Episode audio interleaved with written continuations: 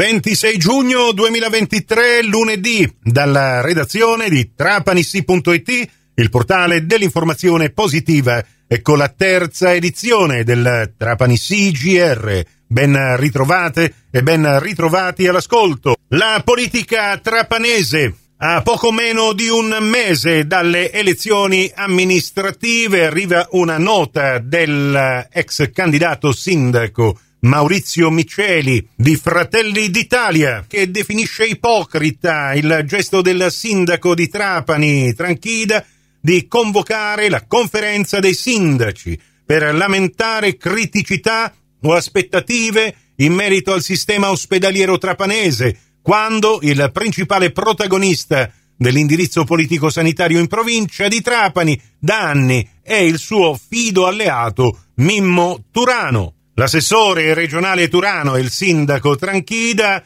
a detta di Maurizio Miceli, ricordano la storiella dei ladri di Pisa. Di giorno litigano e di notte fanno i loro affari insieme, ma il gioco non regge.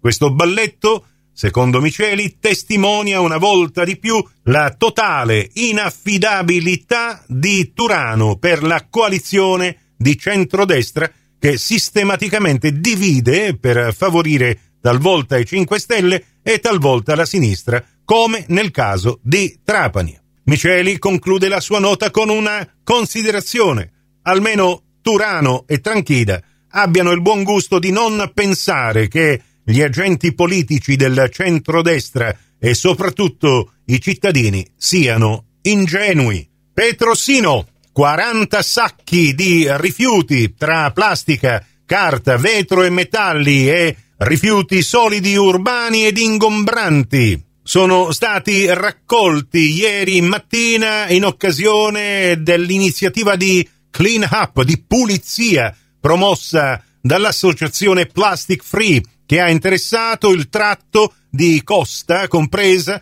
tra il porticciolo di Torrazza e Sibiliana. Insieme ai numerosi volontari hanno partecipato a questa iniziativa anche il sindaco di Petrosino Giacomo Anastasi e la presidente del Consiglio Comunale Liliana Giordano, insieme con vari assessori e consiglieri, che hanno dichiarato di aver aderito con entusiasmo perché sensibilizzare un impegno collettivo di chi ha a cuore il futuro del nostro pianeta.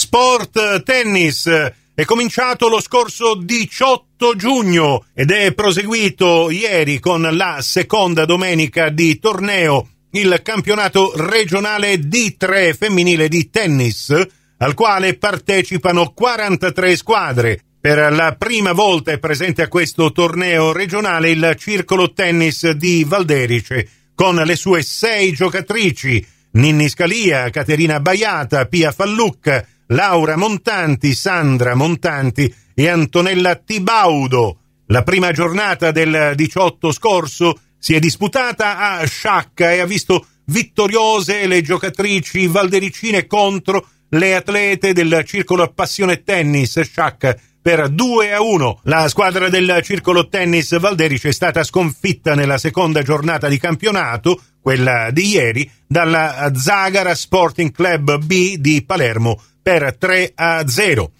Le prossime domeniche 2, 9 e 23 luglio le ragazze del Circolo Tennis di Valderice incontreranno le squadre del Palermo Tennis Club 2 e Jolly Club Mazzara e cercheranno il miglior risultato possibile. In bocca al lupo! Basket, dopo il botta e risposta di giovedì e di venerdì scorsi, tra Valerio Antonini, presidente della Sport Invest, che vorrebbe rilevare il titolo di Serie 2 della Pallacanestro Trapani, e il presidente della società Granata Pietro Basciano. Le interviste integrali le trovate in podcast su trapanisi.it. Dovrebbe scadere oggi l'ultimatum imposto proprio da Valerio Antonini a Pietro Basciano per definire la transazione e quindi l'acquisto da parte di Sport Invest della pallacanestro Trapani. Saranno ore decisive le prossime? Noi restiamo sul pezzo e vi sapremo raccontare.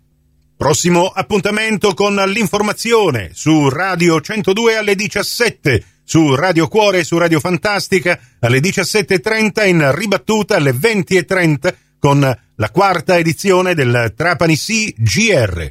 Questa termina qui, tutto il resto su trapanisi.it.